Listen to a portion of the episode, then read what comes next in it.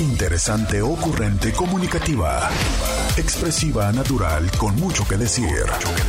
Este es el podcast con Roberta Medina. Roberta Medina, psicóloga, sexóloga, terapeuta de pareja. Muy buenos días. Muy buenos días. ¿Cómo están, Intis? ¿Cómo están? Muy buenos días. Muy buenos días.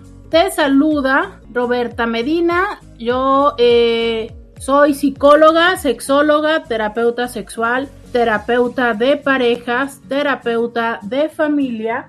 De lunes a viernes, la Inti con la que platicas temas de la vida, del amor, del sexo, de lo que sucede a tu alrededor. Y pues sí, también de lo que sucede a mi alrededor. ¿Para Gracias, gracias por estar sintonizando el 1470 de la radio que te escucha. Gracias por estar acompañándome a través de Facebook, de Instagram o de YouTube. Y eh, gracias también por escribirme a través de mi WhatsApp, que es el 664 123 69 69 664 123 69 69. Muchas gracias por estar a través de todos estos espacios, acompañándome y siendo parte de esto que es Diario con Roberta. Este espacio donde eh, respondemos preguntas, donde convivimos, donde yo les digo cosas, también les digo verdadazos. Eh, donde aprendemos y donde nos acompañamos de lunes a viernes de 11 a 1. Y pues entonces, hoy es martes, Intis. Hoy es martes, martes de solteros, martes donde platicamos de esas cosas que tienen que ver con el hacer o estar en pareja o no estar en pareja. También, ¿no? Cuando uno anda ahí buscando qué hubo que, este, intentando hacer una relación de pareja. También de eso platicamos de las cosas que hacer, de las que no hacer y de, eh, de las tener en cuenta. De eso y de eso y mucho más va aquí diario con Roberta. Intis, es martes, es martes. Y antes que se me olvide, en martes, hoy quiero platicarles, hoy quiero platicarles que Em, que... Eh, no, ya no puedo platicarles esto. Oigan, este, hoy es martes y yo espero que, ya sé que pues apenas es como que va empezando el fin de semana, ¿no? Pero entre las cosas que quiero contarles es que de las películas que se están estrenando recientemente es la última película, ya eh, la despedición la despedida de Indiana Jones. Em, me tocó, me tocó ir a ver esta película. Y bueno, em, volver a ver a Harrison Ford, la verdad es que es impresionante. O sea, es impresionante cuando tú ves ahí el señor. Eh, obviamente, pues no, no está haciendo piruetas, pero un poco sí. O sea, el señor tiene 80 y de años, ¿sabes? Y, la verdad es que a menos de que lo sepas, no se te cruza por la mente que esa sea su edad, qué bárbaro, eh, o sea, eh, qué, labor de mm, autopreservación, no sé si esto sea correcto, pero, pero bueno, este, el señor, eh, una, una, buena forma de darle continuidad a esta historia, ahora con una, con una protagonista, ¿no? Y con la manera de poder, es que no quiero spoilearles mucho, creo que aunque seas como yo, que no habías visto las anteriores, pues eh, de alguna manera también puedes pasar un muy buen eh, tiempo en, el cine, ¿no? Disfrutando de eh, la película. Sorpresa, yo no sabía, yo no sabía que salía Antonio Banderas y, la verdad es que pues se ven muy diferentes, se ven muy diferentes Antonio Banderas. Em, ¿Qué más te puedo contar? es una película que yo creo que sí o sí tienes que ir a ver si a ti te tocó crecer con con esta, con esta historia de Indiana Jones. Em, creo que eh, es una buena experiencia de fin de semana y, em, y para todos los que les gusta como el ambiente de, la, de explorar y demás, pues eh, tiene como buenos escenarios, creo yo, que también les puedo decir esto. Y, también les puedo decir que pues sería muy bueno que vean las películas antes de que vayan porque yo estaba un poco perdida, ¿verdad? Pero no vamos a pensar eso. Oigan, eh, la película dura dos horas y media eh, y es eh, pues una buena experiencia de, de sentir, ¿no? Este como, pues esto, ya sabes, de recordar estas, estas películas. Mire, la verdad, usted vaya a ver Indiana Jones yo, le digo que usted vaya a ver Indiana Jones, pero antes de que vea Indiana Jones, vaya y vea Elementos, porque eh, ya mero va a llegar el viernes que vamos a platicar de la película de Elementos. Recuerde que aquí luego me gusta hacer como análisis de películas y nos queda pendiente la de elementos. Entonces, pues esas dos recomendaciones, se me había olvidado contarle de la película de Indiana Jones eh, y decirle que hoy que es martes, martes de solteros, hoy vamos a platicar seguro que en las experiencias de vida que has tenido, ¿no? Eh, pues bueno, siempre les digo esto de que nosotros somos consecuencia de la historia y de las experiencias que hemos tenido con las personas que hemos eh, tenido alguna interacción en nuestra vida, llámese familias, eh, compañeros de trabajo, parejas. Y, en este proceso de crecer, pues vamos aprendiendo diferentes momentos de nuestra vida y vamos incorporando habilidades, vamos también eh, aprendiendo lo que nos gusta, lo que no nos gusta, lo que nos molesta y, demás, ¿no? Pero sobre todo un elemento eh, importante es el hecho de cómo entre parejas, a ver, cómo entre personas podemos apoyarnos, impulsarnos, o cómo a veces podemos ser un elemento que lejos de impulsar, es, un, es una persona que nos puede incluso hasta pesar, ¿sabes? O sea, en este momento lo estoy pensando como, como eso que nos han dicho, ¿no? Como un lastre, como esta parte de más que animarme o motivarme, que habría que primero decir que la motivación es un factor interno, o sea, es muchas veces las personas nos pueden incentivar, esto es eh, a la manera en la que nosotros reaccionamos, ellos también tener como una consecuencia positiva ante lo que nosotros hacemos. Pero finalmente eh, hay personas que también nos pueden inspirar, ¿sabes? Con su ejemplo, con su historia, con sus formas de hacer las cosas, pueden ser una invitación para nosotros para mm, emular, para seguir, para imitar, para mm, inspirarnos, ¿no? Pero la realidad es que también hay personas que pueden llegar a ser como justo lo contrario, como desde su pasividad, desde su forma tan compleja, desde su pereza, ¿no? Que muchas veces puede ser un proceso de depresión eh, que, que esté teniendo como consecuencia el hecho de que haya poca motivación hacia el movimiento, pero ¿cómo es que hay personas que más que inspirarnos, son personas que luego tú tienes un proyecto y te dicen, ay no, no, no lo hagas porque tal cosa. Oye, fíjate que me pasó, se me ocurre esto. Ah, no. No, no, no. Yo creo que eh, eso va a ser un fracaso. Oye, fíjate que esto. Ah, no. Qué flojera, ¿sabes? Y entonces, lejos de ser personas que te pueden impulsar, personas que em, confían en tus habilidades o en tu capacidad, son personas que siempre tienen un pretexto que siempre tienen como una forma de decir que no ante las cosas. Son estas personas que no solamente llegan a hacerlo con tus planes, sino de verdad hay personas que lo hacen con, con todo tipo de planes y con todo tipo de circunstancias. Si te ha pasado que estas personas que tú dices, oye, vamos, qué sé yo, vamos, vamos el fin de semana a tal lugar, ay, no, no, qué calor. Oye, ya, ¿no? Ya no hace tanto calor, vamos, uy, no, es que ahorita va a haber mosquitos, aunque creo que es al revés, va, creo que los mosquitos están acá. Oye, este, pues llevamos tal cosa, vamos a un lugar cerrado. Ah, no, porque está muy caro. Oye, pues entonces ahora vamos a eso, ¿sabes? O sea, es como de estas personas que no importa lo que tú hagas, siempre encuentran la manera de decir que no a eso. Es estas personas que lejos de encontrar el cómo sí de la vida, siempre están en el cómo no. Y te lo juro que me ha tocado muchas veces en consulta, ¿sabes?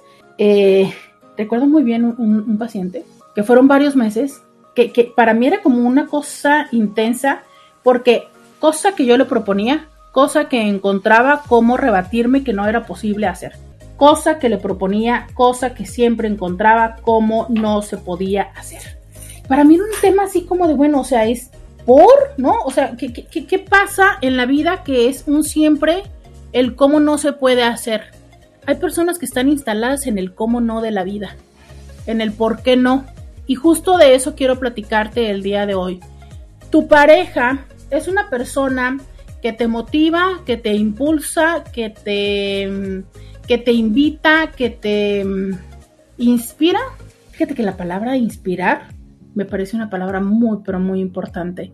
O tu pareja es justo lo contrario, es tu, em, es la persona que te detiene, la persona que te frena, porque podríamos hablarlo desde diferentes aspectos, o sea, es desde que la persona te frena y a veces, ¿por qué no? Es que nosotros somos las personas que luego somos como un este globo aerostático que rápidamente podemos tomar aire y propulsión, ¿sabes? y que entonces nuestra pareja es esa persona que está anclada al piso, que tiene los pies de plomo y que justo es la persona que nos ayuda o la que hace que como pareja también no nos vayamos a dar en la torre y no nos estampemos a la primera de cambios, no nos desfalquemos y algunos otros elementos. Hoy quiero platicar de eso.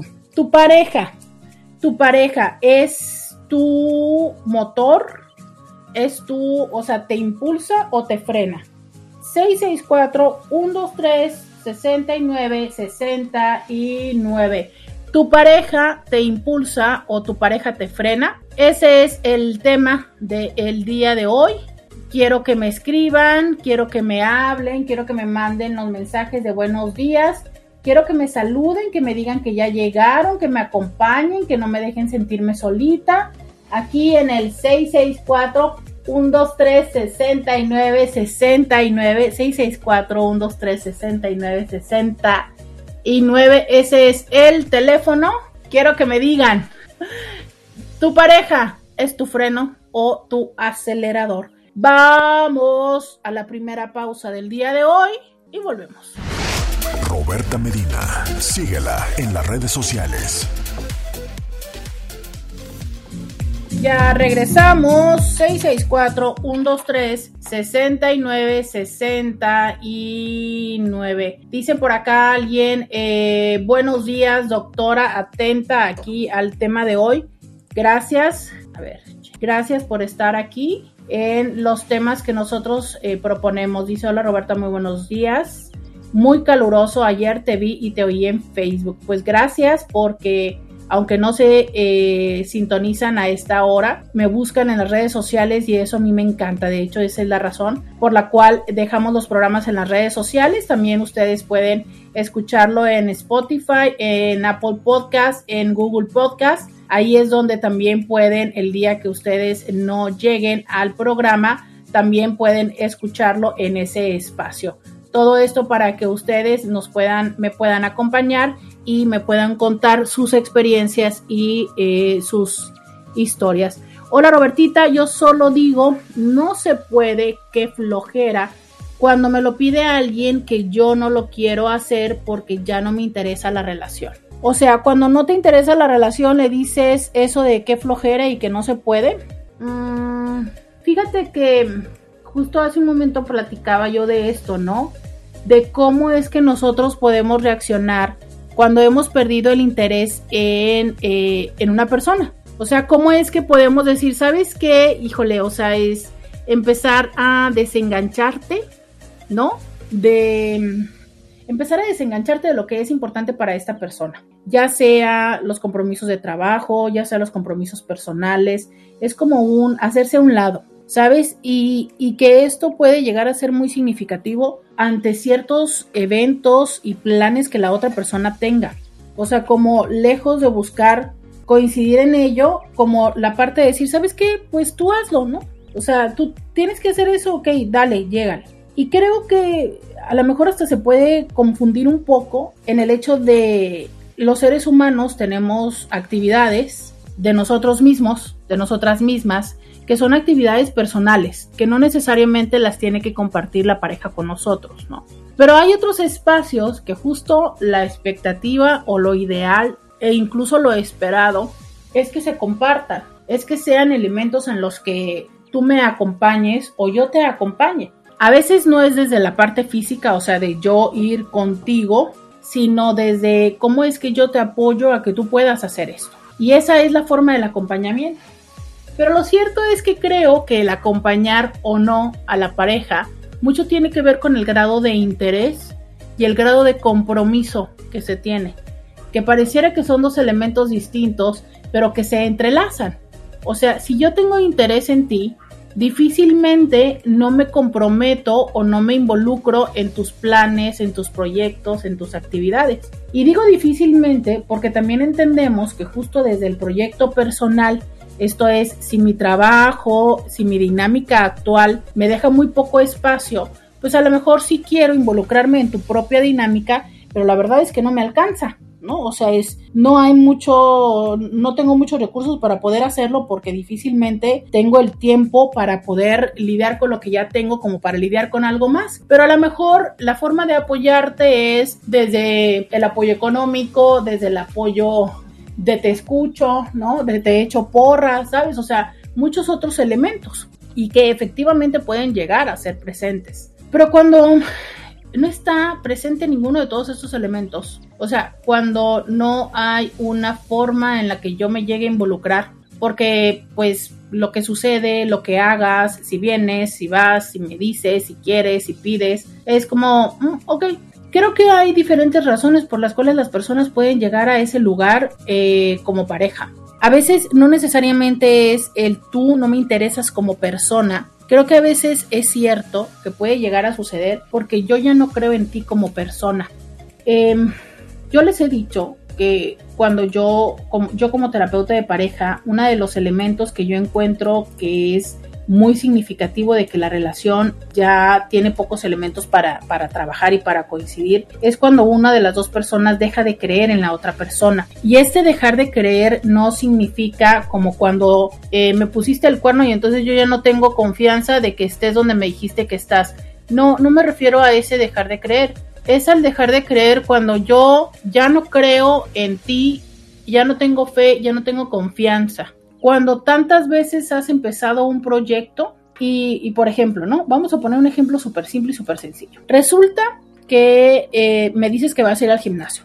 Y entonces la primera vez que me dices que vas a ir al gimnasio, yo digo, sí, claro, qué emoción y tal, ¿no? Y a lo mejor hasta me involucro y, y, con, y, le entro contigo y vamos y nos inscribimos y compramos todo el outfit y la no sé qué y pagamos la, la membresía y compramos las proteínas, que esto es algo muy interesante. ¿Se han dado cuenta que usualmente cuando pretendemos empezar a ir al gimnasio, de lo primero que hacemos es ir a comprar toda la parafernalia, ¿no? O sea, comprar eh, pantalones, shorts, tenis, camisetas, eh, que si la banda para el calor, que si la toalla fría, que si, no, que si el bote de agua, la botella, la membresía y demás, cuando la realidad es que no necesitaríamos tanto y que incluso ni siquiera tendría que ser necesario el ir a otro lugar, pero bueno, en fin. Entonces ahí, ahí empezamos. Vas, compras todo y yo digo, ¡ay, qué padre! Pero resulta, día uno lo haces, día dos no lo, lo haces con menos tiempo o con menos intensidad, día tres menos y así sucesivamente. Y bueno, dices tú, ok, esa vez sucede que porque que entró el frío, que entró el calor, que entró la pandemia, que entró no sé qué, pero algo entró y ya no salió el plan. Escena número dos. En otro momento de la vida sucede igual, vuelve a pasar todas las cosas y no sucede. Escena número tres, a lo mejor ya creo menos, te apoyo menos, o a la hora de que veo que vas a te intentar comprar todas las cosas, te digo, a ver, no, no, no, no, no. Mira, a lo mejor voy y te saco las cosas que habías comprado la vez pasada y te digo, mira, empiézale con esto ahora sí escena número 4, escena número 5, hasta que llega un momento en la relación que es como cuando me dices voy a hacer eso y yo te digo, ah, sí, ajá. ¿Por qué? Porque básicamente la realidad es que ya no creo que lo vayas a hacer. O sea, has dicho tantas veces que lo vas a hacer que veo que empiezas y que ya llega un momento en el que ya no empiezas, luego está muy interesante, porque luego esto se torna un tema de pareja. Y entonces empezamos con que es que tú no crees en mí, es que tú no me motivas, ¿cómo voy a empezarlo a hacer? si tú, yo te dije que iba a empezar y tú me dijiste, ajá, ¿no? O sea, desde estas veces en las que empezamos a proyectar las cosas hacia la otra persona. A ver, si tú verdaderamente decidiste y quieres empezar a ir al gimnasio, El que yo te diga, ajá, no tendría por qué modificar tu acción. Claro, yo sé que modifica tu motivación, pero entonces que me quieras responsabilizar a mí de que al final terminaste no yendo porque yo solamente te dije ajá, eso tiene que ver con que básicamente me estás primero responsabilizando de algo que es tuyo y dos, porque muy seguramente o ni habías tomado la decisión o no tenías la motivación, ¿sabes? Pero no, o sea, no podríamos o no tendríamos que atribuirle al otro la responsabilidad, también conocida como la culpa, de lo que nosotros hacemos o dejamos de hacer. Pero entonces, sigamos en este ejemplo.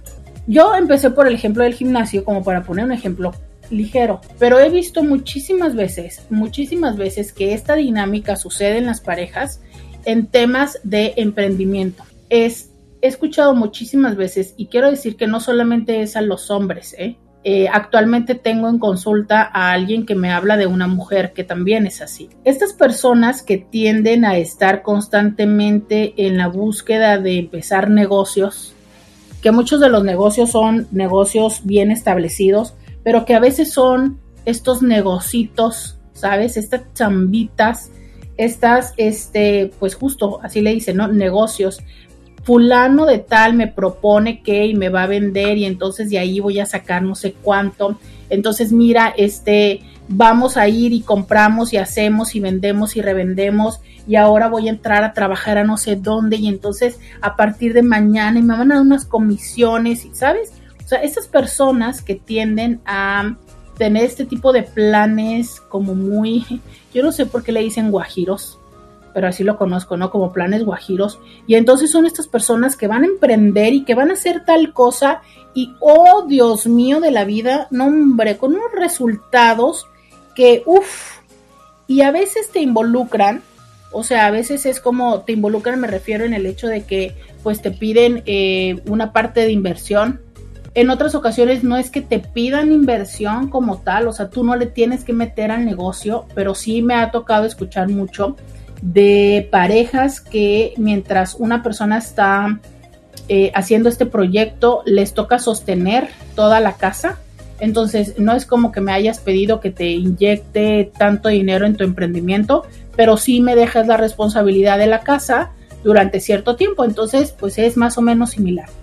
Y entonces, obvio, ¿no? Como pareja, claro que hacemos esto. Es, a ver, si tú estás pasando por un proceso que puede ser justo esto, ¿no? Alguna, algún proceso de certificación, algún proceso de estudio, eh, la otra este, estás pasando por un proceso de enfermedad, estás pasando por un proceso de, mm, de no sé, de prueba, de, de monitoreo, de, de algo, ¿no? En el escalafón donde estés en el trabajo, pues entonces probablemente o no probablemente es, entonces yo le entro, ¿sabes? Como pareja yo le entro. ¿Por qué? Porque entonces sabemos que, por ejemplo, durante este tiempo eh, vas a ganar menos, pero esto significa que es el proceso eh, de, entrenamiento para que en, un, en, unos meses vas a cambiar de eh, trabajo o de, vas a cambiar de, de rol en el trabajo y entonces vas a ganar más. Entonces, claro, se entiende, ¿sabes por qué? Porque si no tomas este entrenamiento, pues no vas a poder llegar a ese lugar. Y es ahí donde entonces yo entro y tú este, puedes descansar en el hecho de saber que yo voy a sacar adelante esto. Pero hay, esto es una danza, ¿sabes? más adelante tú vas a poder eh, obtener esa ganancia del apoyo, esa ganancia de lo que estuviste construyendo mientras yo te apoyé y entonces probablemente habrá momentos en los que o yo pueda descansar o con ese esfuerzo, con la suma de los esfuerzos, ahora podemos acceder a algo más. ¿A qué? Ahora sí a sacar una hipoteca, ahora sí a comprar un carro, ahora sí a irnos de vacaciones. Pero si entonces esto no se lleva, ¿sabes? Si entonces yo te apoyo, ves uno, te cambias de trabajo, te cambias de trabajo y entonces resulta que a los cinco meses o a las tres semanas me dices que fulano de tal eh, este, te hizo una mala jugada y entonces resulta que te hizo quedar mal y chalala y entonces bueno, te tienes que salir del trabajo.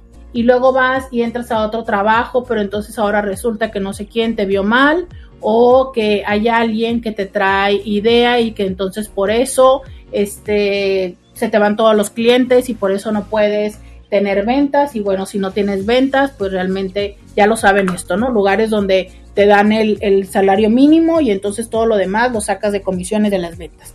Pero resulta que no puedes tener ventas porque este, quien distribuye los prospectos, pues te tiene mala idea. Y entonces te cambias de trabajo, ¿sabes? Entonces e, e, el punto es que al paso del tiempo y lo que tenemos como pareja, resulta que tú has cambiado el número de veces de trabajo, o el número de veces de proyecto, o el número de veces de a qué te vas a dedicar. Y como te digo, quizá esto en este momento suene más hacia una experiencia masculina, pero regresando de la panza, pausa, que vamos a regresar de la panza. Regresando de la pausa, te voy a contar cómo son estas historias cuando también las hacemos las mujeres. Vamos a la pausa y volvemos. Podcast de Roberta Medina. Regresamos. 664-123-69. 69. Entonces decíamos, ¿no? Que eh, a lo mejor eso o esos ejemplos sonaban más hacia los hombres, pero también hay veces en que las mujeres lo hacen. Muy probablemente, les decía yo que en este momento tengo a alguien en consulta que que también me cuenta de una mujer que hace este mismo tipo de emprendimientos. Pero a veces las mujeres, ¿no? Desde el enfoque más tradicional, empiezan con esto. Hace poco me decía alguien en consulta. Resulta que yo le pagué para que fuera y aprendiera todo esto de belleza.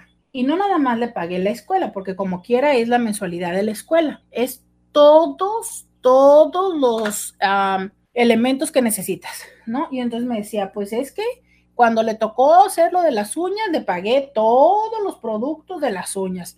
Le pagué todos los productos del corte de cabello. Le pagué todos los productos de esto. Entonces digo, al fin de cuentas la apoyé. Ella tiene ahora una herramienta para salir adelante, pero entonces ya que aprendió esto es como de, ay, no, no, fíjate que ahora me gusta, ¿qué te puedo decir? La, repostería. Y entonces ahora todo, porque a ver, para cada uno de todos estos elementos se ocupa, podríamos llamarlo herramientas, utilería, em, mm, lo que quieras, como quieras tú llamarle. Entonces, eh, esta persona en consulta, este hombre me dice, ¿no? A ver, pues entonces se supone que si ya estudió esto, pues eso sería un elemento para que pudiera salir adelante. Pero entonces, ya cuando tiene estas habilidades, dice que no. Y ahora quiere otra cosa. Entonces, ¿Cuántas veces, cuántas veces está esta parte de apoyar a la pareja sin que haya esta parte de decir, mm, ¿no? Qué flojera, qué flojera o ya no creo que lo vayas a hacer. ¿Por qué? Porque se te pasa rápido la se te pasa rápido la, la, el gusto, porque no lo llevas a cabo. Entonces, a veces no es que nuestra pareja sea nuestro freno, es que nosotros no tenemos un cierto grado de, mm, disciplina y compromiso. Y entonces, claro, es muy fácil ver que cuando nosotros decimos, oye, fíjate, es que quiero hacer esto y que tu pareja te dice, ay. O simplemente no te dice, ay, pero no te dice, no, no te suelta el dinero, dices tú, híjole, es que mi pareja no me apoya. Hace poco tenía en consulta una persona que por razones un poco económicas le pedía a su pareja que, que empezara a hacer algo, ¿no? O sea, su pareja hasta, hasta ese momento había estado en casa y él era el responsable económico. Pero entonces empezó a pedirlo y sabes qué, es que ahora necesito eh, que hagas algo, ¿no? Y, era una parte muy interesante porque él eh, ya estaba desde un espacio en tiempo y también mentalmente ya saturado, o sea, había llegado al límite donde ya no podía dar más y ahora necesitaba ayuda. Y a la hora de que se aproxima a su pareja a pedirle ayuda, la respuesta de la pareja era que pedía que él participara de las soluciones del problema. Entonces, pues eh, se me ocurre que voy a pedir trabajo, ¿no? Pero es que para pedir trabajo, pues entonces, a ver, voy a, voy a exagerar las cosas, ¿no? Entonces, a ver, este, ayúdame a pedir, ayúdame, vamos a poner la solicitud, vamos a hacer el perfil en internet. Y entonces en un primer momento dices tú, bueno, va, ¿no? O sea, claro, sí, qué chido. Entonces la morra agarró el rollo, vamos a poner el perfil en internet, pero resulta que al rato es como, oye, pues también revisa las solicitudes. Oye, este, contéstale. Fíjate que a la hora que voy a la entrevista, este, pues me voy a ir en Uber, eso significa que tú vas a pagar el Uber, ¿no? este, quiero ropa para las entrevistas, entonces ahora me vas a tener que pagar la ropa para las entrevistas. Y ahora resulta que cuando yo entre al trabajo, este, tú me vas a llevar, ¿no? Y ahora, este, para lo que yo voy a tener que aprender o desarrollar en el trabajo, pues entonces también tú me vas a ayudar. Entonces, oye, si lo que pasa es que yo llegué a un momento en el que necesito ayuda, en el que necesito que se haga un trabajo en equipo, en el que necesito saber que tú estás del otro lado, pero resulta que para hacer las cosas necesitas que yo te las haga, necesitas que yo te acompañe, necesitas que yo te supervise, necesitas que yo te dé los recursos, pues entonces, claro, que llega un momento en el que dices, ¿cómo? ¿Cómo?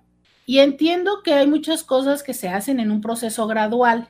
O sea, es, es cierto, ¿no? Si tienes todo el tiempo y si no has hecho y, no has trabajado y no has aprendido por ti mismo o por ti misma, pues potencialmente el hecho de que llegues a un nivel eh, gerencial o directivo y que aportes a la misma que yo, pues te va a tomar un tiempo. Pero ¿cuánto es el proceso y cuál es la diferencia entre la motivación, el acompañamiento o el que quieras que entonces también te haga las cosas? Y entonces, eso es mientras pides trabajo, pero eh, no sé, ¿no? Hoy por hoy sabemos que hay muchas formas de emprender. ¿Por qué no el OnlyFans? Pero entonces era como, ok, si tú vas a conseguir dinero y si tú crees que en el OnlyFans, pues dale, ¿no?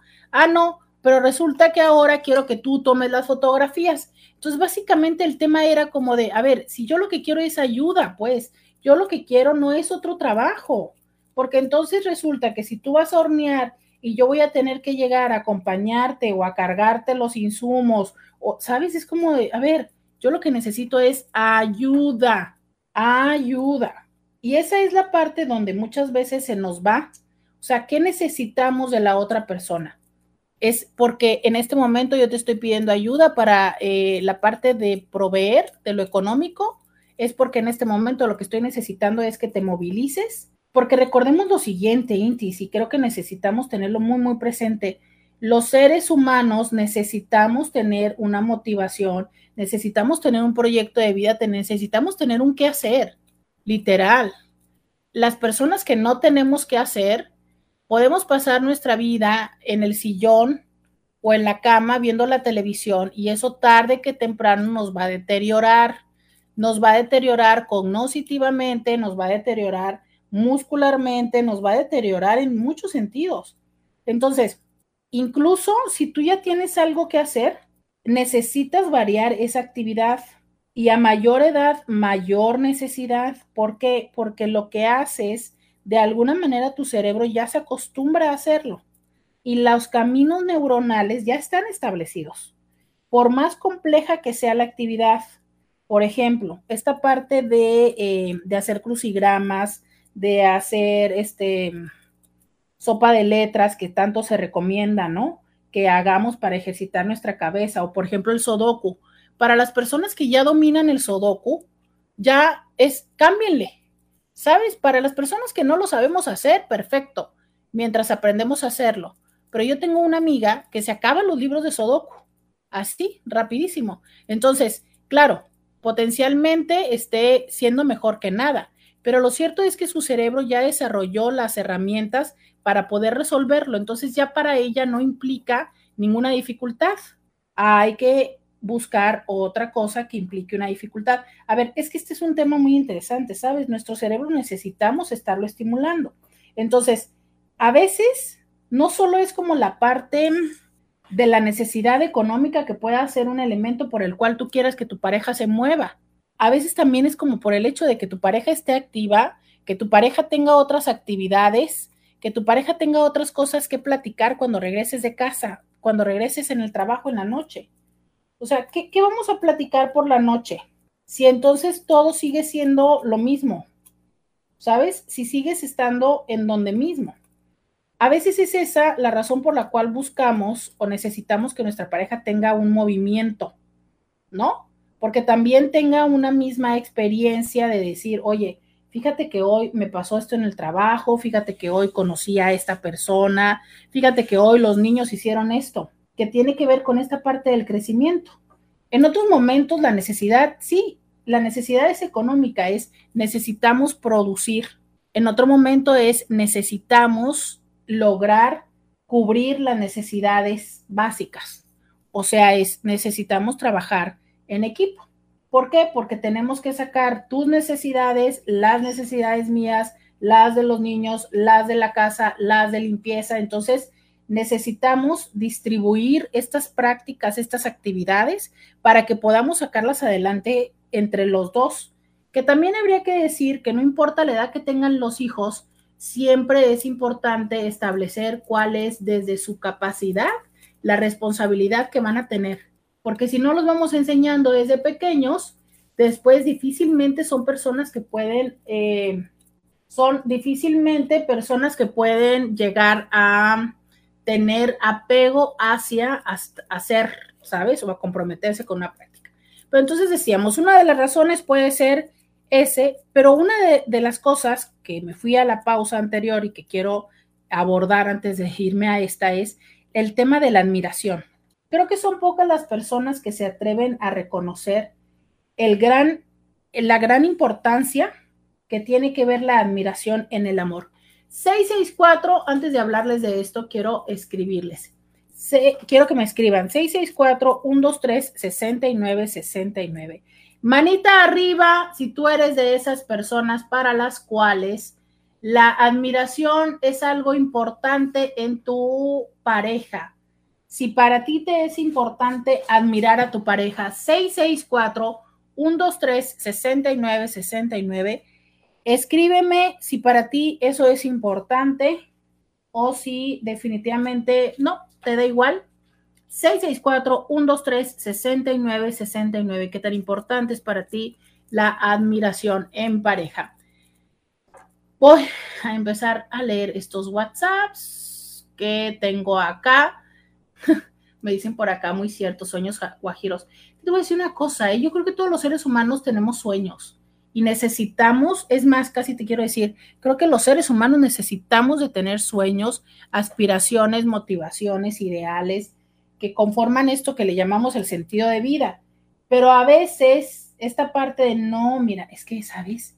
Sí creo que los seres humanos tenemos o vivimos algo que yo le llamo la ley del mínimo esfuerzo. Esto es, queremos hacer poco y obtener mucho, en todo sentido en lo económico, en las relaciones, en los vínculos, en todo, ¿sabes? O sea, queremos hacer poco y obtener mucho. Y desde ahí vamos muchas veces buscando cómo ganar dinero haciendo poco. Y claro, para esto hay muchísimas ideas.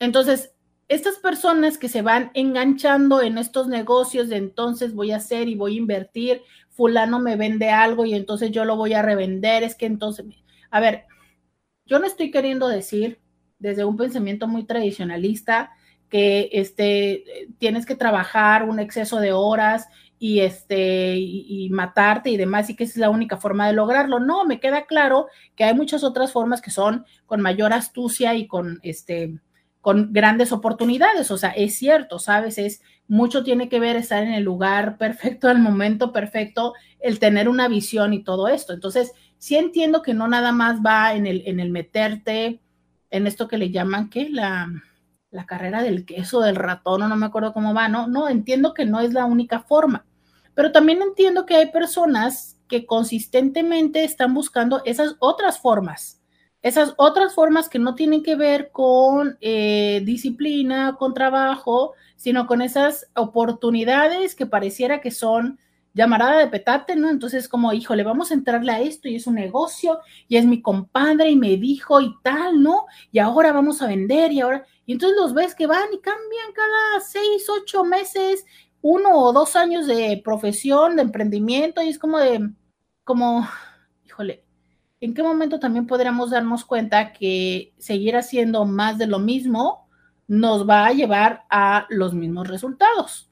Y que si ya no ha funcionado una, dos, tres, cuatro, cinco, siete veces, ¿cuántas son las posibilidades que funcione a la octava o a la novena? Vamos a la pausa y volvemos. Roberta Medina, síguela en las redes sociales. Intis, ¿qué van a comer? Cuéntenme qué van a comer ahorita que no hay agua. No hay agua, Intis, no hay agua, no hay agua. Algo asado con ensalada cruda, enfrijoladas veganas, verduras cocidas con queso y jamón. Bueno, casi todo eso es como que ocupa poco, pocos sartenes. Es que ahorita no hay que ensuciar sartenes, oigan. Muy importante admirar con quien se conviva y también que constantemente esté evolucionando. Y varias manitas levantadas de que sí les es importante admirar a la persona. Sabes que yo sí creo que el admirar a la persona es un elemento del amor. Y justo eh, hay un tema interesante en el que entendemos por admirar, ¿no? O sea, es, em, creo que hay muchas cosas que pueden ser admirables de una persona y que no nada más tendría que ver en la parte del desarrollo profesional. Creo que la forma de ser de las personas, la nobleza, la capacidad de conectar, la inteligencia, em, la, manera en la que ama a sus hijos, ama a sus padres, ¿sabes? O sea, esa parte donde tú puedes ver a la pareja y tú dices, wow, o sea, como luego digo yo, ¿no? Que te salen tus ojitos de, de, de, emoji de corazoncito y que, y que ves en la otra persona eso que dices tú, que qué bonito, ¿no? O sea, me gusta. Entonces, esa parte encuentro que muchas veces al paso del tiempo se termina. Y claro, a ver, es se termina porque, siendo honestos, en un primer momento, cuando estamos en la relación de pareja, vemos en la pareja lo que tanto necesitamos y deseamos. No necesariamente vemos el resto de la persona. Y a veces esto otro, que también es la persona, empieza a tomar cada vez más fuerza y más presencia, o bien aquellas cosas que hemos visto y que magnificamos o que idealizamos o que nos encantó de la persona, va llegando el momento en el que van tomando, eh, no sé si menos cosas o menos fuerza o eh, empiezan a ser cuestionadas o empiezan a ser derribadas. Entonces, a lo mejor en un primer momento yo digo, uy, no, es que esta persona, por ejemplo, híjole, se lleva tan bien con sus papás o o trata también a sus hijos, ¿no? O como no tiene problemas con la ex, yo digo, uy, no, pues es una persona que sí tiene todos sus, temas atendidos. Y pasa algo y dices tú, uy, no, no, ya me di cuenta que no. Y entonces, obvio, esa parte que entonces admirabas o reconocías en la pareja pasa a otro nivel, pero llega un momento en el que entonces podemos llegar a ser tan rígidos que justo es como si fuéramos quitándole puntos a la persona. A ver, también entendamos que la persona, así como tú, tiene la oportunidad y el derecho de errar alguna vez y no por eso tendría que perder esa, esa característica a admirarle. O sea, a lo mejor también va a tener malos días con sus papás. A lo mejor también va a tener malos días con el trabajo. A lo mejor en algún momento va a tener un problema con la ex o con los hijos. Y eso no significa que sea una persona que es un mal padre o una mala madre. Significa que, pues como todo, ha tenido un mal día, ha tenido un mal momento, ha tenido una excepción, ha tenido una, ¿sabes? Entonces creo que a veces las personas no es que pierdan nuestra admiración, sino que nosotros podemos estar teniendo expectativas muy altas o podemos ser muy rígidos o podemos ser muy severos en la manera en la que juzgamos a los otros. Y muchas veces esto es reflejo de cómo nos juzgamos a nosotros, ¿sabes? O sea, si yo para conmigo soy muy severa, obviamente con los demás también voy a ser severo. A veces, lamentablemente, digo, a ver, si cuando es que porque yo soy severa conmigo, así juzgo a los demás, pues bueno, o sea, yo lo que digo es, oh Dios, ¿cómo te has de tratar a ti y cómo has de vivir presionado o presionada en esta forma de estar viendo más que lo positivo solo lo negativo en lo que eres como persona. Pero imagina que en otros momentos esto no es el reflejo de lo que eres para contigo, es justo lo contrario, es el reflejo de lo que no puede ser y que entonces tú sí esperas y buscas que sean los otros. ¿Te ha sucedido convivir con personas así? ¿O tú eres de estas personas? Que, por ejemplo, tú sabes, ¿no? que tendrías que ser más disciplinada, más disciplinado, que tendrías que cosas bobas, como que no son tan bobas, pues, pero no sé, levantarte temprano, em, llegar temprano al trabajo, hacer el trabajo de una mejor forma, entregar en los plazos, eh, alimentarte, lo que quieras. Y tú sabes que lo tienes que hacer, pero la realidad es que no lo haces. Pero entonces tú siempre eres muy consciente y eres muy crítico o muy carreta de que las otras personas no lo hagan. Y cada vez que alguien llega tarde en el trabajo, estás duro que dale y duro que dale con que, uy, pero es que mira, uy, pero que acá, ¿no?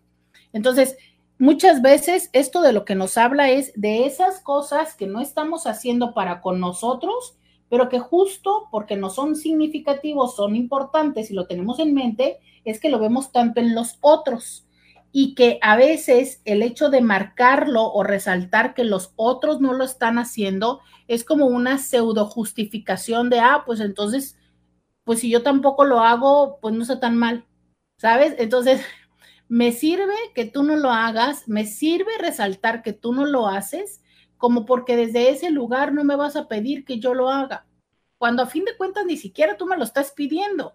Tiene que ver con una autoexigencia.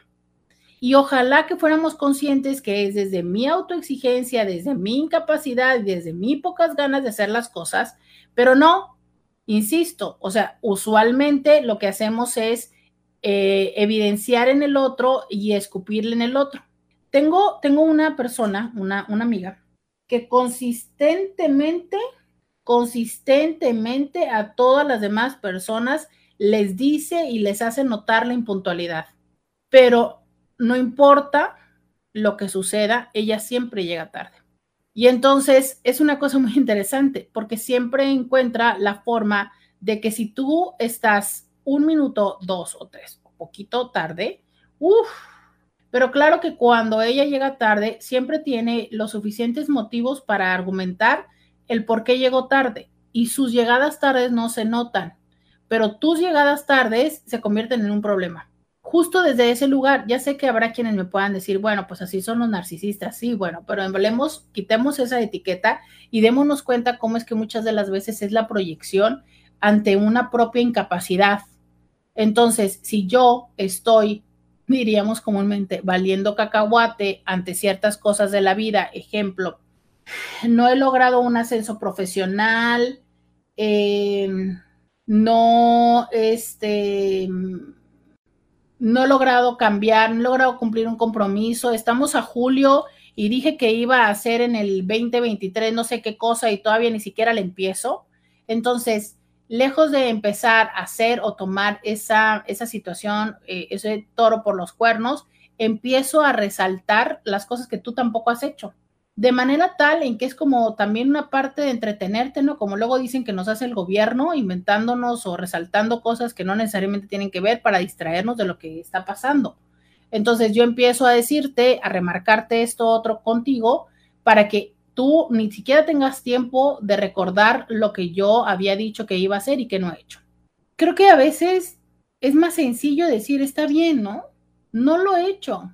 Y, decir, bueno, hoy puedo hacerlo. Esta frase que, me gusta mucho, que la tomé de una canción de Enrique Bumburi que dice, hoy es siempre todavía. Y, y de verdad me gusta, es hoy es siempre todavía. O sea, todavía puedo hacerlo todavía tengo la oportunidad, todavía estoy con vida, o sea, es aún se puede, aunque también es válido decir, pero ya no quiero. Y eso no tendría por qué ser un tema tan complicado para los seres humanos, y sin embargo lo es, ¿sabes? O sea, tenemos mucho esta parte de decir, híjole, es que ya dije que sí, y entonces ahora tengo que. Sí, es cierto. Nos han enseñado, y es cierto, que lo, lo que tenemos, quizá de las cosas más importantes que nosotros tenemos y que podemos darle a la otra persona es nuestra palabra. Pero también podemos reconsiderar, revalorar, eh, replantearnos las cosas y justo rectificar nuestra decisión. Siempre y cuando, regreso a la pausa y te lo digo, 664-123-6969 tu pareja es tu acelerador o es tu freno. Hoy quiero que me cuentes, mi pareja me motiva, mi pareja me impulsa. Desde que estoy con ella y estoy con él, he logrado esto.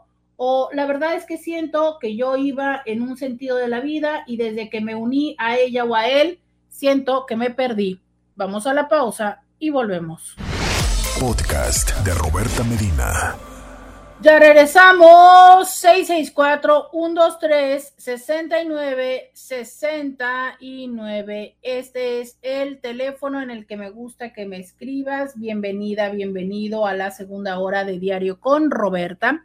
Te saluda Roberta Medina. Soy psicóloga, sexóloga, terapeuta sexual, terapeuta de parejas, terapeuta de familia. De lunes a viernes, la INTI con la que platicas temas de la vida, del amor, del sexo, de lo que sucede a tu alrededor. Estamos aquí en el 1470 de la M, la radio que te escucha. También estamos a través de Instagram, de Facebook, de YouTube y de, em, de estos espacios para que platiques conmigo, para que estés en sintonía de este espacio. Eh, gracias por escribirme. El día de hoy estamos platicando. Mi pareja es mi freno o es mi acelerador. Es esta persona que te impulsa, que eh, cuando tú quieres emprender, ya sea desde lo profesional o desde lo personal, es esta persona que eh, te echa porras, que te ayuda a encontrar el cómo sí hacer las cosas, o es esta persona que siempre tiene los, el cómo no, eh, que incluso, fíjate, se me había olvidado este ejemplo que también es muy común. Eh, por ejemplo. Resulta que yo quiero empezar a aprender este otro oficio para, no sé, empezar a hacer tal cosa, empezar a venderla y demás. Y entonces mi pareja me dice, ok, pero recuerda que tienes que lavar, cocinar, eh, atender a los niños, tal y tal y tal y tal cosas. Entonces, en vez de colaborar o ser flexible en el entender que ahora tendrías menos tiempo, sube las exigencias y las expectativas de lo que tendrías que hacer de manera tal en que te hace complejo el que tú puedas tener tiempo o recursos para ese proyecto personal. ¿Sabes? Entonces tú, híjole, o sea, es, ok, no te estoy pidiendo que me ayudes, ¿no? Pero es en serio, entonces ahora, literal, es como, y lo he escuchado, lo, lo he atendido en consulta, es que antes yo no tenía que plancharle la ropa y ahora me dice que es que le gusta que le planche las camisas, ¿no? O ahora me pide que le planche las camisas. Claro, entonces eso significa que ahora yo tengo que hacer mucho más de lo que antes hacía. ¿Por qué? Porque como él sabe que ahora yo quiero emprender, hacer y tal cosa, entonces es como su forma de dificultarme el que lo pueda hacer. ¿Por qué? Porque no me va a decir que no. O porque también no me quiere decir que no. Entonces, la forma de, de, oponerse, pues es complicándome la situación.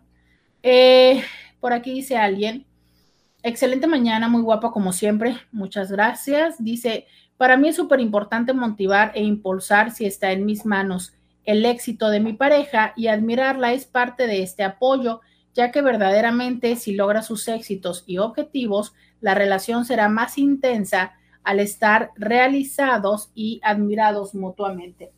Sí, sabes, esta, esta parte de esta parte de realizarnos.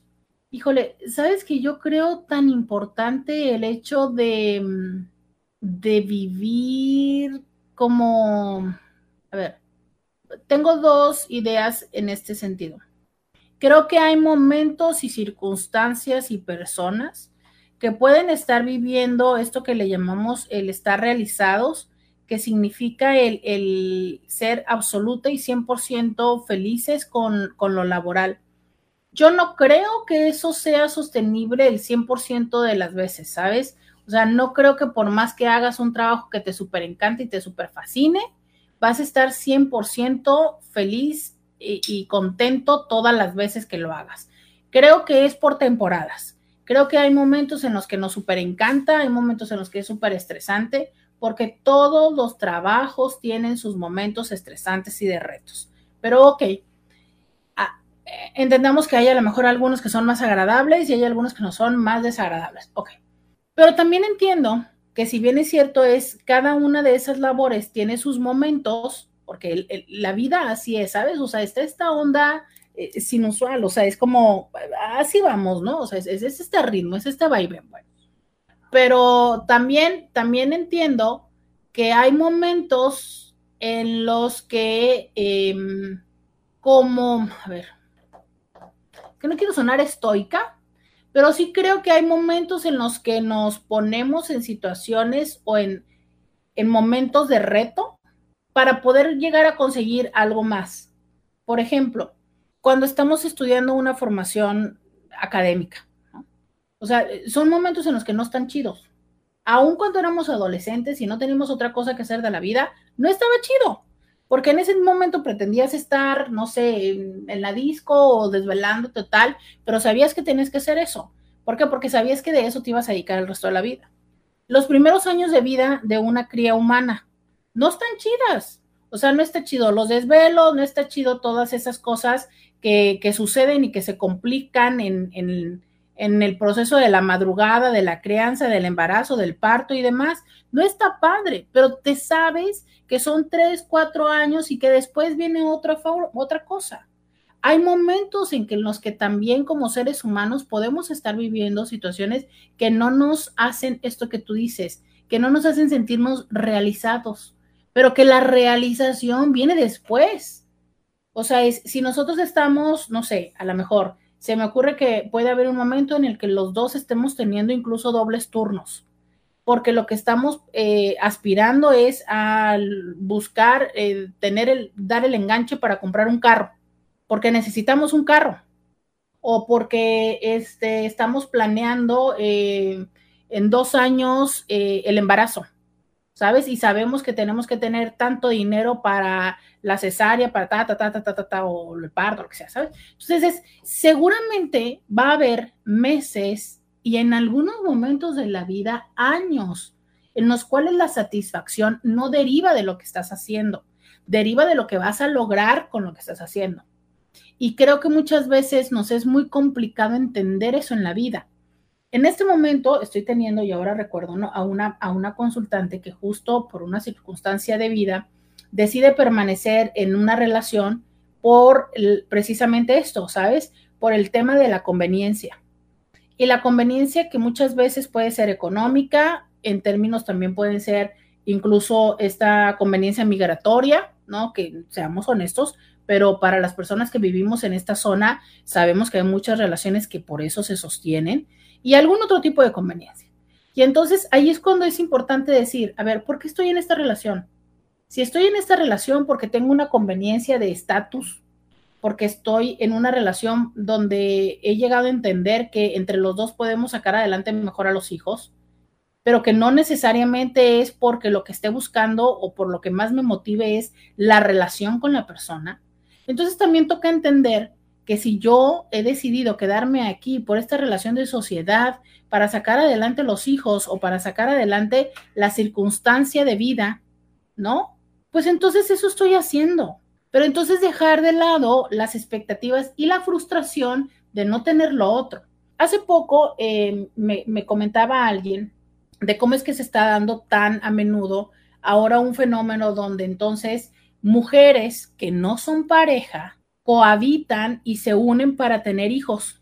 O sea, esto es desde una parte de decir, a ver, pues yo también quiero tener un hijo, tú también quieres tener un hijo, tú y yo no somos pareja, no tenemos un interés romántico la una con la otra, lo que tenemos en común es la idea, las ganas de tener un hijo y la conciencia de que sacar adelante un hijo necesita más de una persona, que necesita desde la parte económica, desde la parte de tiempo y de atención. Entonces, como, ok, ¿por qué no? Vamos a hacerlo, ¿sabes?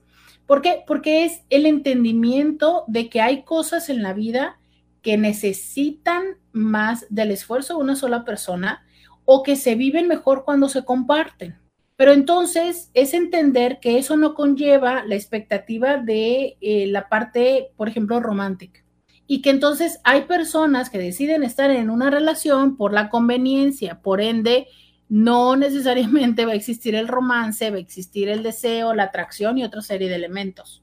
Esa es la parte de a veces tener claro el dónde estoy y para qué estoy. Y que probablemente en esta parte del trabajo no me gusta el trabajo, no me encantan mis compañeros, pero en este momento yo decido que es el trabajo que me da o para pagar la hipoteca o para tener el tiempo suficiente para estar eh, con mis hijos o para tener eh, el nivel de estrés que sí puedo manejar y entonces tener una mejor salud mental, aunque mi salud mental no está chida de estar conviviendo con estas personas, pero no me estreso y por ende, pues no tengo colitis gastritis y este urticaria y no sé cuántas otras cosas más puedo llegar a tener y entonces pues digo, ok, ¿sabes? O sea, es un trabajo donde puedo tener un nivel de estrés eh, manejable y tan tan, no es el lugar donde puedo tener una, eh, un clima laboral agradable.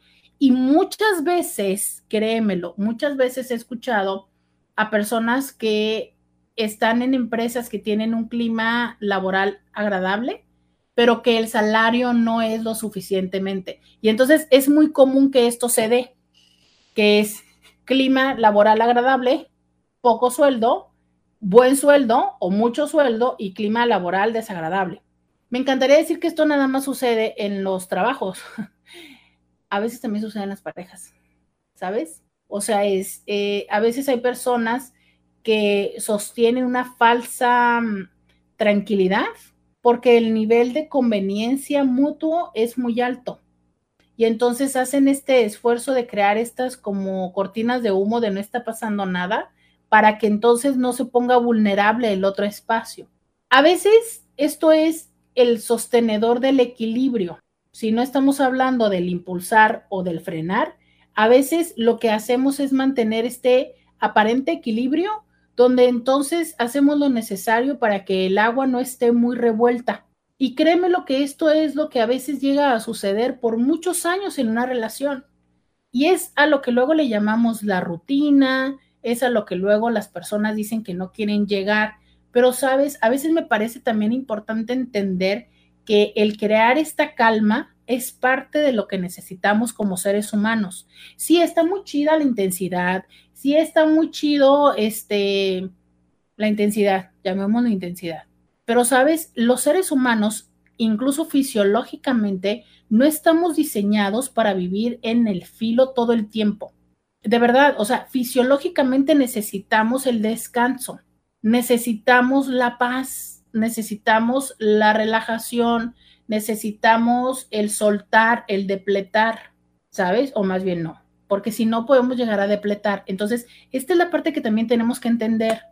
A veces no es como llegar hasta donde quisiéramos estar o hasta donde quisiéramos llegar, es a veces es importante aprender a abrazar lo que en este momento se puede. Así, ¿sabes? O sea, es, sí, también quisiéramos llegar y volar y viajar y todo, pero eh, a veces es, esto es lo que hay. ¿Sabes? Mi pregunta para ti antes de irme a la pausa es, ¿qué tan fácil o qué tan complejo te es abrazar eso? Abrazar el pensamiento de lo que hay, de lo que se puede lograr.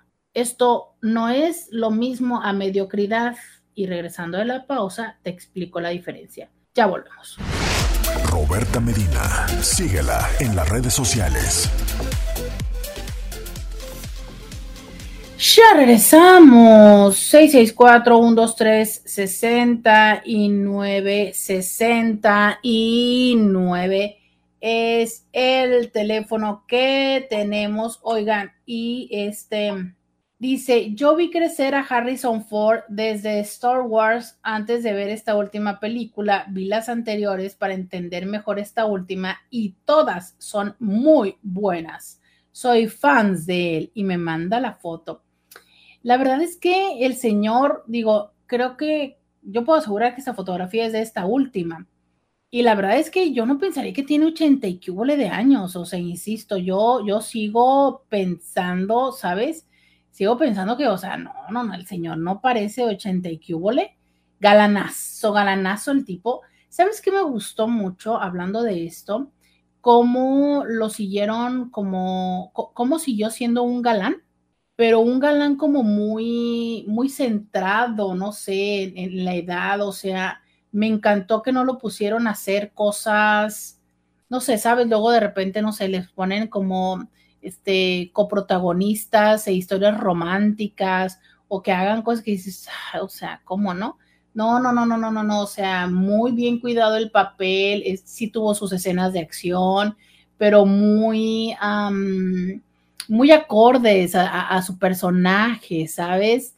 eh, no sé, creo que fue una forma muy cuidada de cerrar esta franquicia de Indiana Jones, de, de renacerla y de cerrarla, ¿no? Entonces, pues miren, aquí ya tenemos a esta Inti que hasta la foto me mandó y que bueno, justo creo que también es uno de estos actores que, que tienes toda la razón, ¿no? Que creció y que lo vimos desde, desde otros momentos en su juventud, ahora en esta época y que creo que ha sido nos ha entregado muy, muy buenas películas. La realidad es que creo que es estos grandes actores, películas que son de verse una y otra vez y que aquí tenemos esta reciente producción disponible para ustedes para que vayan este fin de semana. No se les vaya a olvidar. Dice por acá, hola, qué bárbara, admiro mucho tu persistencia, ya tiene tiempo que te sigo, te mando un abrazo grande. Muchas gracias, gracias por tu mensaje bueno, aquí estamos y, esa persistencia tiene que ver con que me gusta y valoro muchísimo todos los comentarios como el tuyo, el que hacen que, que sea evidente que tiene una que tiene sentido estar haciendo este espacio, ¿sabes? O sea, este espacio se alimenta de sus comentarios, por eso que tanto les digo, escríbanme al 664-123-6969, mándenme mensajes en las redes sociales, eh, déjenme sus comentarios en nuestro podcast, compártanlo, porque de verdad es que solo en la manera en la que esto sucede es que eh, yo me doy cuenta que a ustedes les gusta y eh, sigue siendo la motivación para hacerlo día a día, ¿no?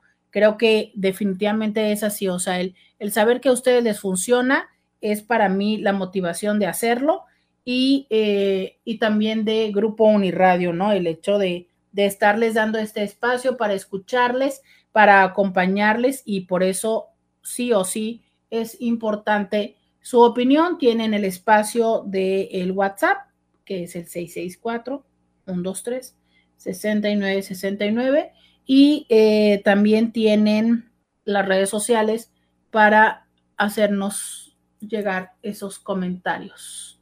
Eh, dice por acá alguien. Buenos días. A mí mi mamá siempre me detuvo, no me dejaba hacer. Después mi pareja, desde que éramos novios y después como esposos, yo creo que uno sigue el mismo patrón que nos enseñan o aprendemos desde niños. Uy, claro. Qué importante esto que dices, porque es cierto. Y fíjate que, ¿sabes qué es lo más extraño? Que muchas veces las mamás nos detienen desde el amor desde una forma de, entender el amor que obviamente hoy le llamamos, ¿sabes? Hoy le llamamos tóxico, pero que, que es una forma de amar, que es esta manera en la que sienten que entre más nos protegen, entre más nos cuiden, entre menos lejos volemos del nido, más vamos a estar seguros. Y es cierto, ¿sabes? Porque este, porque esa es la manera en la que nos cuidan, porque nos están viendo, porque están al tanto de nosotros, pero eso no significa que estemos más seguros, que estemos más fortalecidos. Em, hay una historia que es pues seguramente como una, un escrito, no sé si sea verdad o no. En algún momento me tocó eh, leer ojalá si alguien lo tiene eh, o alguien lo ha visto también en internet, no sé si fue un correo cadena o algo. El caso es que contaba la historia de un chavito que se encontró una, híjole, a ver, corríjanme si esto no está correcto, una larva de una oruga, ¿no? O sea, este, este gusanito que se hace donde van a hacer una mariposa. Yo también en algún momento de la vida me encontré uno y en algún momento de la vida también traté de alimentarlo para que creciera, pero pues creo que no. Eh, morimos en el intento. Pero bueno, en esta historia eh, el, chavito logra estarle alimentando, logra estarle cuidando. Y entonces se identifica el momento en el que, pues yo creo que aparentemente se empieza a mover y que empieza esta mariposa a tratar de salir de, de ese capullo, ¿no? Que ha hecho. Y entonces este chavito con todo este amor y esta pasión de todo el tiempo que le había cuidado y toda esta expectativa que tenía de ya finalmente poder ver a su mariposa, ¿no? Y entonces lo que hace es eh, cortar ese capullo para que la mariposa pueda salir y para entonces poder verla y para entonces pues poder liberarla, ¿no? Finalmente. Pero ¿cuál es su sorpresa? Que esta mariposa nunca emprende el vuelo. O sea, no puede levantar, ¿no? Y, él dice, bueno, ¿y qué hice mal? O sea, pero si le he dedicado tanto tiempo, pero si he estado tanto a su cuidado. Y lo que sucede es que esta mariposa nunca puede volar porque el proceso de liberarse, de salir de este capullo, es lo que fortalece sus alas. Y sus alas estaban débiles. Y sus alas no podían sostenerle. Y sus alas nunca le ayudaron a poder volar.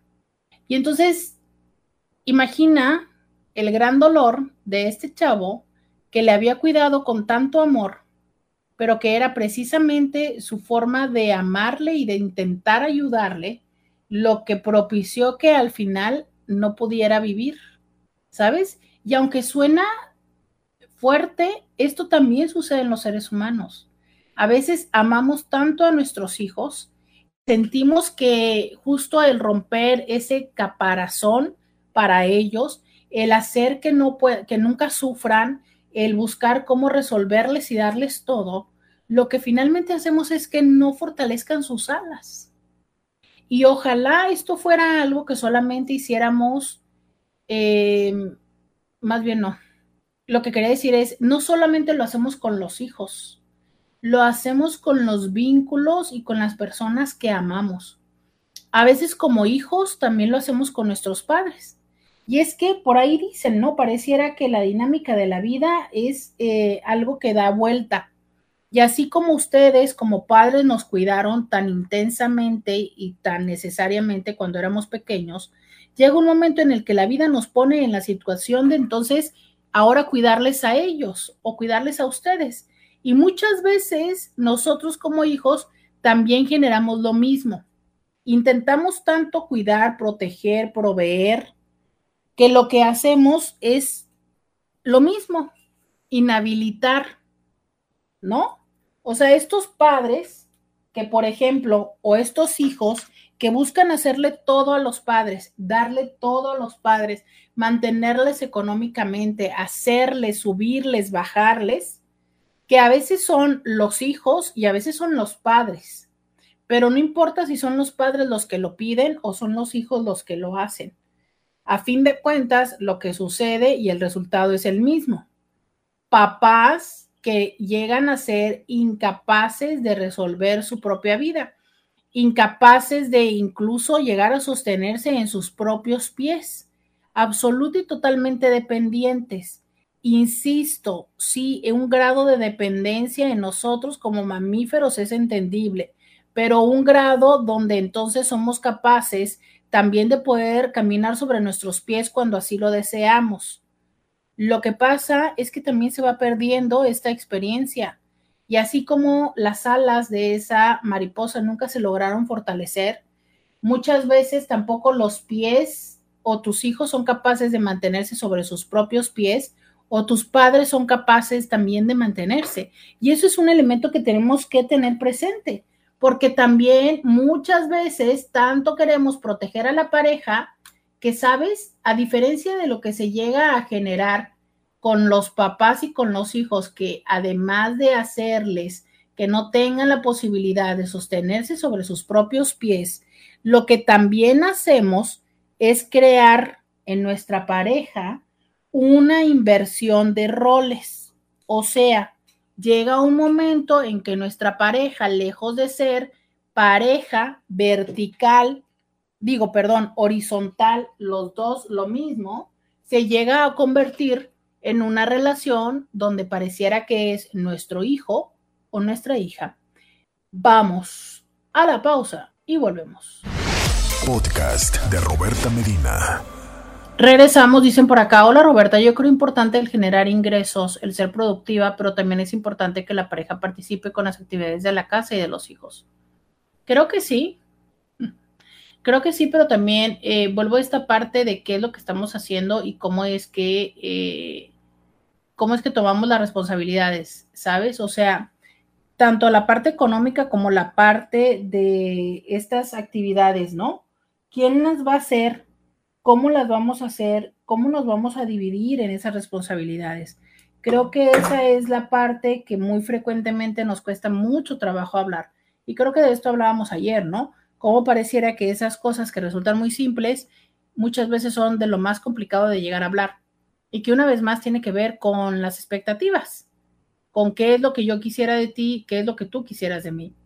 Dice, ¿y qué pasa cuando sí te apoyan económicamente, pero te dicen, segura que lo vas a lograr? ¿Segura que vas a aprender? Incluso antes de empezar algo. Fíjate que esa es otra de las maneras en las que eh, las personas pueden ser nuestros frenos. Porque, ok, sí te, no, sí, sí te pago la escuela, pero de verdad, pero si vas a hacerlo, pero si vas a poder, pero sí acá. Mira, a veces creo que es un ejercicio como de, de centrarnos, porque te decía, es que de verdad no nos gusta aceptarlo, pero creo que los seres humanos a veces sí podemos ser, no estar centrados en nuestra realidad, a veces podemos ser ilusos, a veces podemos ser fantasiosos, a veces podemos ser, creo que podría resumirlo en fantasiosos, ¿sabes? Y entonces a lo mejor yo digo, sí, claro, o sea, yo voy a ir, voy a hacer tres meses de ejercicio, voy a aprenderme las rutinas y entonces luego voy a, a, a, dedicarme a entrenar a otras personas. Y tú así ¿es en serio?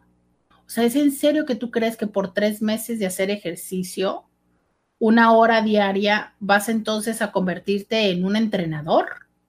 Neta. ¿Sabes? ¿Tú crees que por tomar un curso de tres meses al rato ya vas a ser terapeuta? ¿Es en serio? No, o sea, a ver, y claro, es que yo lo pienso. A mí se me hace muy fácil pensar eso. Pero la otra persona es que muchas de las veces así como yo lo sé, yo siento que a veces habemos personas que somos como tipo globos de helio. ¿Sabes? Y entonces de volada ahí vamos por la vida y tomamos, tomamos viento. Y entonces siento que las personas que somos tipo globo necesitamos que alguien nos, nos, nos agarre del cablecito y nos baje y nos diga, a ver, a ver, céntrate, ¿no? Tres meses de ir una hora al gimnasio no te va a hacer que seas entrenador, pero nada que ver, ¿no? Yo tenía un paciente que ahora estoy recordando y entonces de repente emprendía diferentes cosas y era así.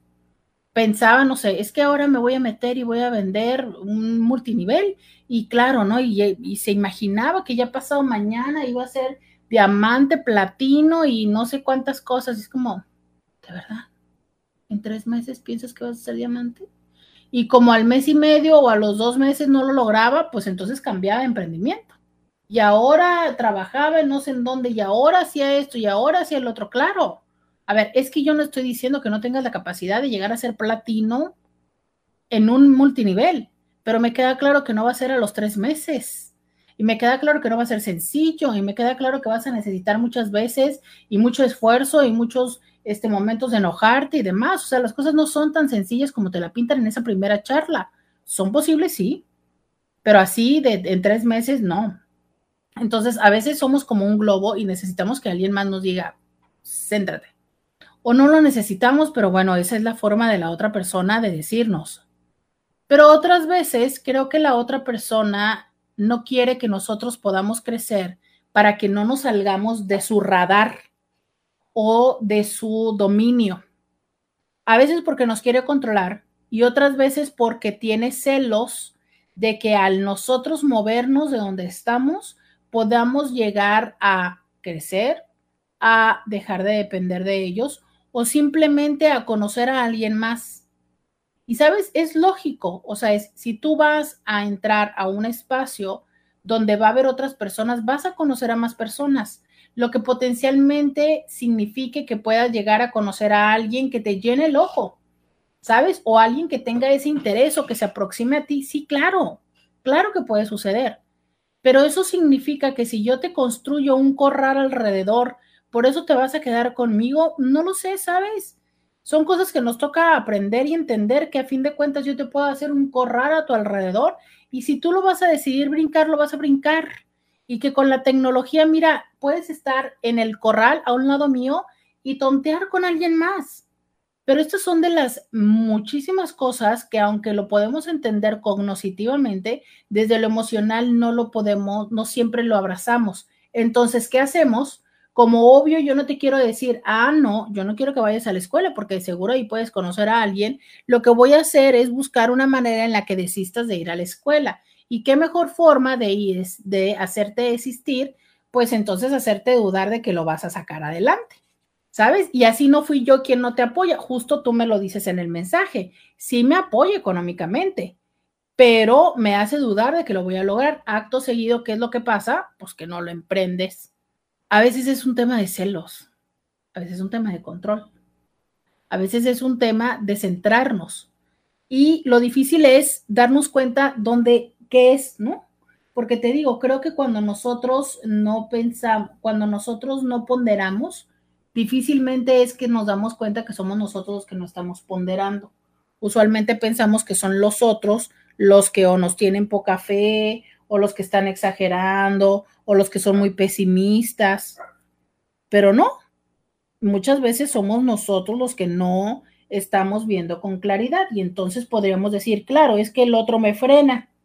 Pues a lo mejor, a lo mejor si lo ves desde ese lado, puedes decir, sí, me está frenando, pero te aseguro que si le preguntas a la persona que está en el otro lado, dice, no, mijito, no, mijita, es que tú eres la que no, no estás, em, te estás acelerando, ¿no? Eh, me dice por acá alguien más, ah, no, ya leí esto de Harrison Ford.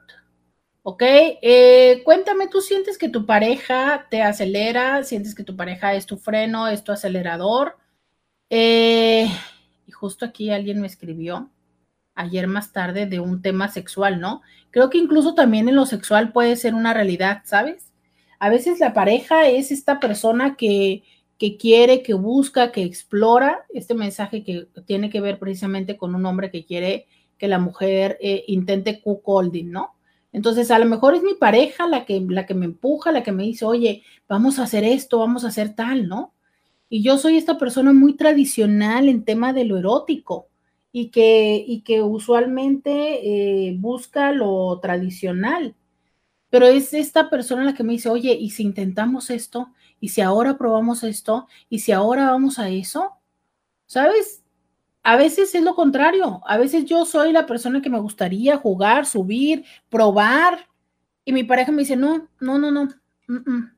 No, no, no, a mí no me gustan esas cosas, esas cosas este, son exageradas, esas cosas yo no las veo bien. Y a veces es como entender, una vez más, que tiene que ver con la educación que hemos recibido, pero otras veces definitivamente lo que se siente es eso. O sea, siento que me desaceleras, siento que, me frenas, siento que eh, lo que tú buscas, lo que tú quieras, está muy por debajo de lo que yo estoy acostumbrado o acostumbrada. ¿Está mal que yo esté acostumbrado a eso, por ejemplo, en, lo sexual? No, creo que son diferentes circunstancias de vida, ¿no? Diferentes experiencias. Y aquí es donde viene la pregunta, ¿qué tan complejo puede ser para ti el llegar a ese nivel y a dar ese otro más? Creo que hay cosas que definitivamente atraviesan nuestros límites y nuestros valores y me parece que es importante en ese lugar detenernos, ¿no? O sea, entiendo que tú hayas tenido experiencias y tal y cual y curiosidad y esto, pero eso no va conmigo. O sea, es el, hacerlo me llevaría a un lugar de culpa, me llevaría a un lugar de, de desconocimiento para conmigo mismo, me llevaría a un lugar donde me sentiría avergonzado conmigo mismo y es un lugar al que yo no quiero ir. Y, tenemos el gran derecho de decir no, independientemente que para ti pudiera llegar a ser eh, una frustración o un enojo, ¿sabes? Y no la más lo digo eh, eh, en hombres, lo digo también en mujeres, o sea, es claro que podemos llegar a decir no, aunque la pareja no entienda y aunque la pareja quisiera y aunque la pareja nos insista con un sí y un sí, ¿no? hace, en algún momento yo tenía a alguien en consulta y me decía, bueno, pero es que cuántas veces le tengo que decir no, o sea, es que ya le he dicho muchas veces no y me lo sigue preguntando. pues bueno, es que si te lo sigue preguntando, habrá que seguirle diciendo que no. Lo cierto es que muchas veces para nosotros nos negamos a aceptar el no de la otra persona porque pensamos que si lo hacemos lo suficientemente, eh, un número de veces repetido, la persona termina diciéndonos que sí. La pregunta aquí es, ¿en otro momento ha sido así? O sea, en otro momento el que la persona te lo haya preguntado y preguntado y preguntado y preguntado, generó que tú llegaste a decirle que sí. Porque a veces es esta la dinámica que establecemos en la relación, ¿no? O sea, es si tú me preguntas un cierto número de veces, me convences o llego a ceder. Y en lo sexual es muy común que lo vea. No es que me convenzas, es que cedo. O sea, es, no es que realmente yo quería esto, esa práctica, eh, no sé, anal, tríos, pareja, swinger, sin condón, eh, ¿sabes? No es que yo lo quería, es más, no es que lo quiero, es que llegó un momento en el que ya me cansé de decirte que no y, y desistí, ¿sabes? Y entonces por eso es que lo hacemos. Pero justo ahí empezamos a sembrar otro problema, que es en lo erótico, la expectativa es que los dos disfruten. Pero ¿cómo voy a disfrutar algo que yo no quiero hacer? O sea, sí, lo estoy haciendo, pero no lo estoy haciendo porque yo quisiera, porque yo llegué al momento de decir, lo quiero hacer. Lo estoy haciendo porque me cansé de decirte que no. Y entonces por eso es que lo hago. ¿Sabes? Esa es la parte que a veces nos cuesta trabajo entender. ¿Qué hago con el no? de la otra persona. Lo vivo con enojo, lo vivo con frustración, lo vivo con dolor, lo vivo como un reto de ver eh, qué tanto puedo empujar, de cómo voy a lograr que me diga que sí a pesar de que no. Esas son las cosas que muchas veces escapan de esto de si es un freno o es un acelerador y que tiene que ver con qué tanto respeto tengo hacia los no y hacia los sí de mi pareja. Vamos a la pausa y volvemos. Podcast de Roberta Medina. Ya regresamos, 664-123. 6969. El día de hoy que estamos platicando, mi pareja es mi freno, mi pareja es mi acelerador. ¿Cómo va la dinámica? Quién empuja a quién, la otra persona se siente como, como que siempre me está frenando, como que siempre me limita, la otra persona se siente como que siempre me está empujando, como que siempre me está pidiendo más y más y más y no importa lo que yo haga, no le es suficiente, no está conforme. La otra persona me hace sentir que soy capaz de lograr las cosas o me hace sentir que duda de que yo lo pueda lograr y entonces por eso es que no me animo a hacerlo. ¿Cómo vivo yo esto? Tu pareja es tu freno, tu pareja es tu acelerador, tu pareja es tu estabilidad, es eh, la persona, el ancla en el que en el cual pues ni te hundes, pero tampoco te vas volando como si fueras globo de helio. Eh, cuéntame 664-123-6969.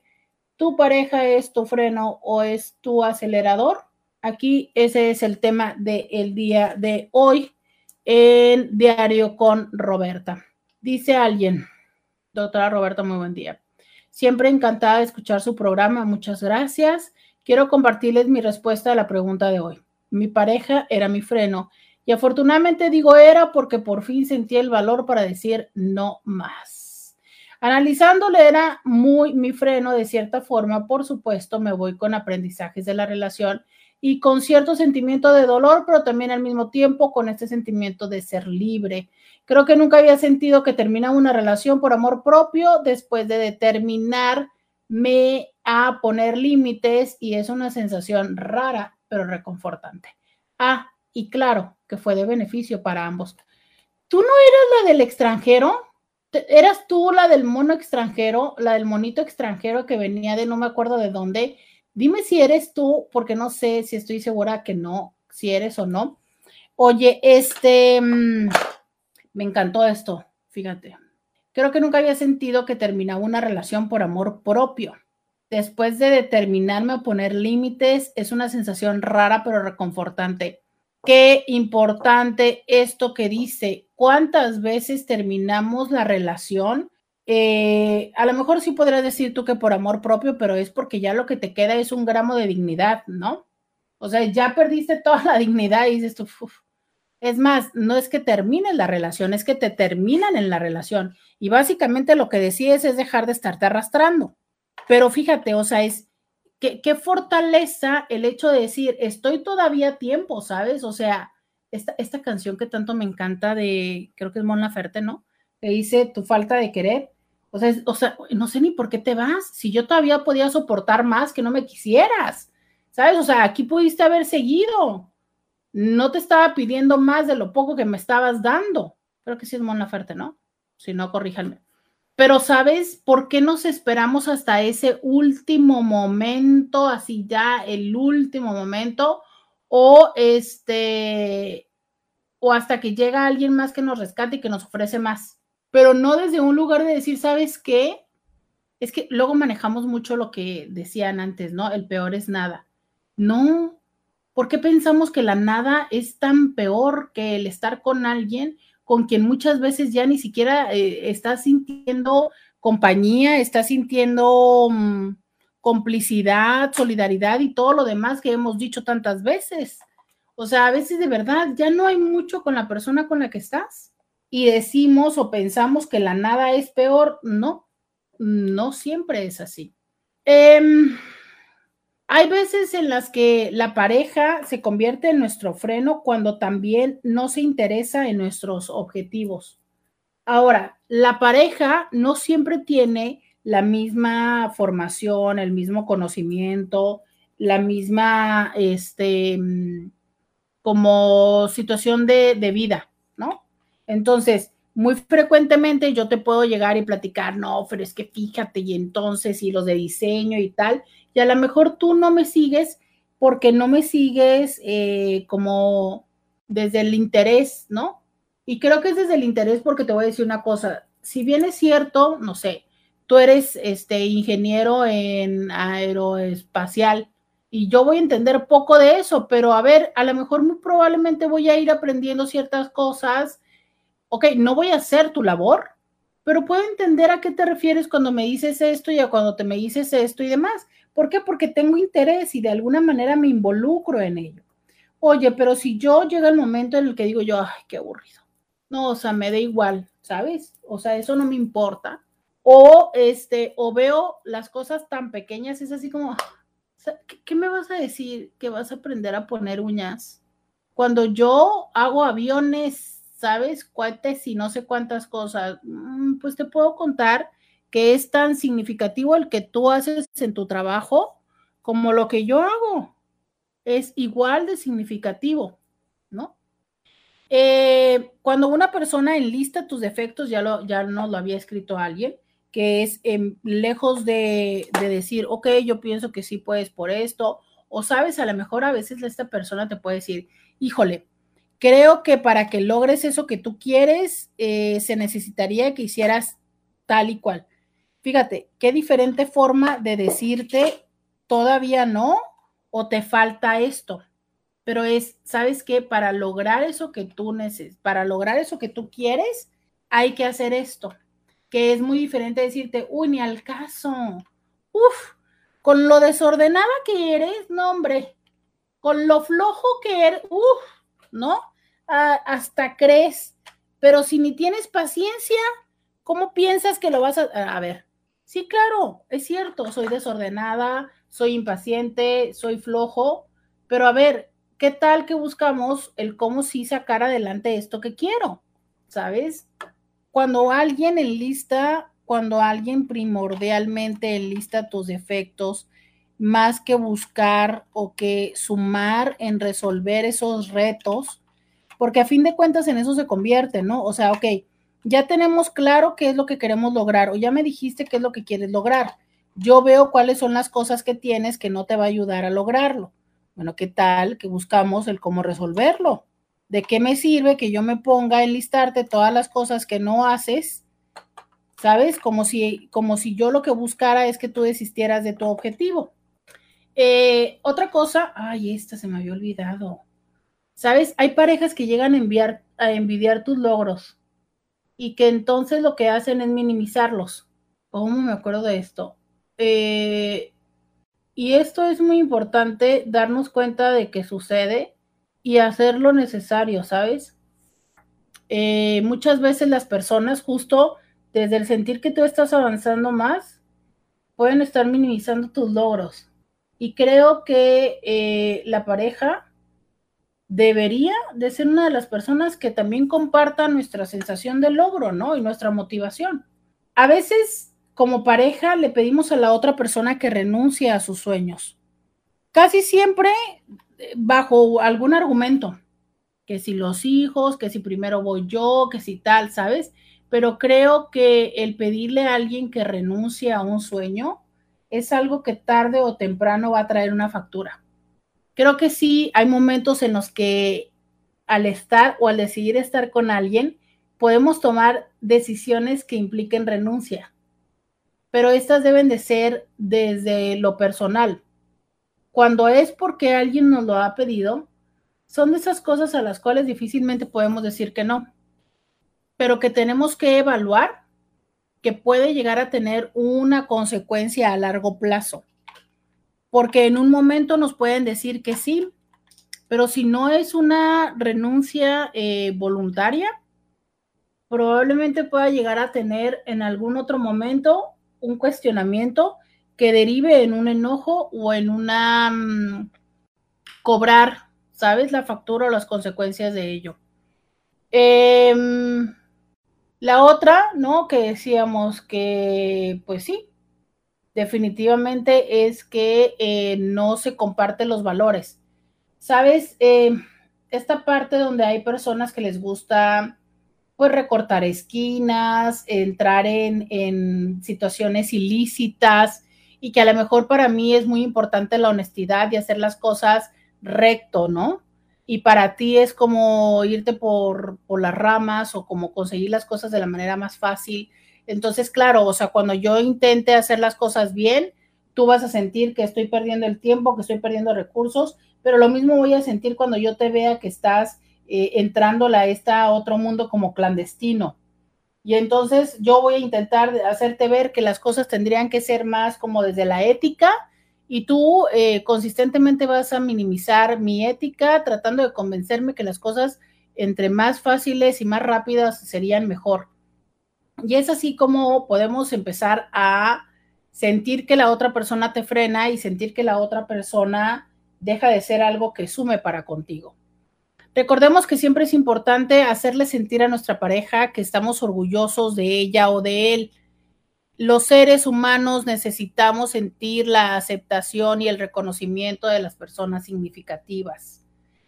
Eh, hacerle saber que estás orgulloso, dejar la crítica es algo muy importante. Entiendo que vemos personas que somos críticas por, casi quisiera decir que por naturaleza, lo cual a veces es cuestionable, pero lo cierto es que llega un momento en el que esa crítica, lejos de sumar a tu vínculo, puede llegar a debilitarlo fuertemente. Entonces, eh, hacerle saber las cosas que te gustan de la persona, hacerle saber las cosas que te parecen admirables de la persona es un elemento muy importante, no solo para consolidar el bienestar de la otra persona, sino para consolidar el vínculo porque recordemos que los seres humanos, desde esta necesidad de ser aceptados y de formar parte, no nos es agradable estar en un espacio donde no nos sentimos que la otra persona nos valore, nos admire, nos ame y nos reconoce. Finalmente, si tú sientes que tu pareja te está empujando y para tu pareja nunca es suficiente lo que tú haces, resulta importante hablarlo como también el que tú sientas que tu pareja siempre es un freno constante y es eh, quien deja de impulsarte para lograr algo. Creo que habrá momentos en los que tú me puedas frenar y habrá momentos en los que yo te empuje. Esto es parte de tener el equilibrio en una relación. También hay momentos en los que los dos podemos hacer por tener una paz. Pero cuando cualquiera de todos estos eh, momentos empiezan a sentirse incómodos, me empiezan a generar un cuestionamiento o me empiezan a generar un resentimiento, es el momento de empezar a hablarlos, entender qué es lo que está pasando en la otra persona, porque a veces es que simplemente no puede darme algo diferente en este momento o entender si esto es el síntoma de que hemos empezado a desconectarnos o que simplemente hace tiempo que nos hemos abandonado. Tengo otro mensaje que quiero leer y que voy a terminar de leer aquí en las redes sociales. Dicen por acá, eh, saludos Roberta desde Morelia, Michoacán. Ay, hermosísimo, Morelia, Michoacán, saludos. Dice, o forzamos hasta que jalamos hasta romper el vínculo y todo resulta como explotar y no terminar en buenos términos. Exactamente. Dicen por acá, en, dicen, ven que sí fue una buena decisión terminar. Justo lo que menciona de listar y envidiar era lo que me hacía él. Sin darme cuenta, me fui haciendo chiquita, si le dio un golpe a mi autoestima. Me juzgaba por sentirme presionada en el trabajo y él decía que no sabía lidiar con eso, que yo solo tenía que sonreír y seguir en vez de andar preocupada o estresada. Nunca me daba una palabra de apoyo. Claro, pero era como la forma de hacerte sentir que tú no podías con las cosas, ¿no? Que eras débil. Sí, claro, claro. Yo, yo tengo esa experiencia de, de una persona se los voy a contar ahorita rápidamente. Ya nada más queda Facebook, pero bueno. Eh, yo tenía, andaba, andaba saliendo con un tipo, ¿no? Y recuerdo que en ese momento había una revista médica aquí en la, en la región y me hizo una entrevista. Y en esa entrevista, eh, pues me pusieron en, en, las, en las hojas del medio, ¿no? Este, ya sabes, esas cuando, cuando está la revista en medio y que tiene pues las hojas importantes. Entonces recuerdo que me habían tomado, creo que yo estaba en la portada y recuerdo que también me habían tomado varias fotografías para adentro. Entonces, este, pues había salido, no sé, yo creo que unas cuatro, cuatro fotos, yo creo. Puta, esto les estoy hablando que hace, pues yo creo que ocho o diez años, ¿no? Más de diez años. O sea, yo estaba muy morrita y yo tenía, este, eh, todo el número de la revista, la portada y las páginas del medio. Y era pues un, era un logro, ¿no? Para, para mi edad, él era pues un poquito mayor que yo. No, no mucho, pero un poco. Y entonces me acuerdo que sale la revista y yo así de, ¡Ah! ¿no? Y creo que era en PDF de manera tal que creo que se la compartí o algo así. Y me acuerdo que cuando ve la revista, lo primero que me dice, y que es cierto, no voy a negar que no era cierto, lo primero que me dijo es, uy, creo que de una de las fotos me dijo, ay, qué greñuda, me dice, no, y no te peinaste o se te, algo así me dijo, ¿no? Yo así de, ok. Pero eh, en otras las fotos es que sí parecía como que el fotógrafo yo estaba volteando a ver el que me entrevistaba y entonces él me toma de lado y sí parece que como que un ojo eh, como que está desviado, ¿no? Y dijo, ja, ja, ja, ja, ja, dijo, te ves bien visca. Esos fueron los únicos dos comentarios de la revista. Y yo me quedé así de, wow, ¿no? O sea, qué, qué bonita forma de minimizar eso, que, a ver, yo no necesitaba que me dijera, vamos a celebrar, ¿no? Y me llenara de un ramo de flores y demás, que habría estado chido, pero no era la idea, ¿no? Pero es como, ¿es en serio? O sea, es, claro que también puedo este, tener momentos de, reírme de las cosas. Ustedes han visto que yo me he reído de mí misma, pero cuando dices tú, ¿es en serio que eso es lo único que puedes ver? No, sabes, o sea, eso es un claro reflejo de muchas otras cosas, ¿no? Y creo que no volvió a salir con él, no recuerdo, pero bueno, eso fue una de las cosas que yo dije, ¡ay Dios! Eh, creo que por aquí no es un buen camino. Y así es, ¿sabes? O sea, insisto, es, a veces claro que también puede contactar con la parte de decir, ah, caray, ¿no? Como, ¿por qué? Si ella está machaba, ¿por qué ella sí le hicieron una entrevista y tal? Y bueno, ¿y qué puedo hacer yo? Yo creo que ese sería el camino que deberíamos de tomar los seres humanos, decir, bueno, ¿y a mí qué me hace falta? Pero no, claro, siempre será más sencillo ponerle el pie al otro. Y entre esas cosas es que yo ya me voy. Muchísimas gracias a todos ustedes. Les pido que me dejen sus comentarios, me compartan, me dejen sus comentarios porfis en Spotify, me dejen sus estrellitas y que mañana regresen por más. Gracias, gracias. Bye, bye. Roberta Medina. Escúchala en vivo de lunes a viernes a las 11 de la mañana por RCN 1470 AM.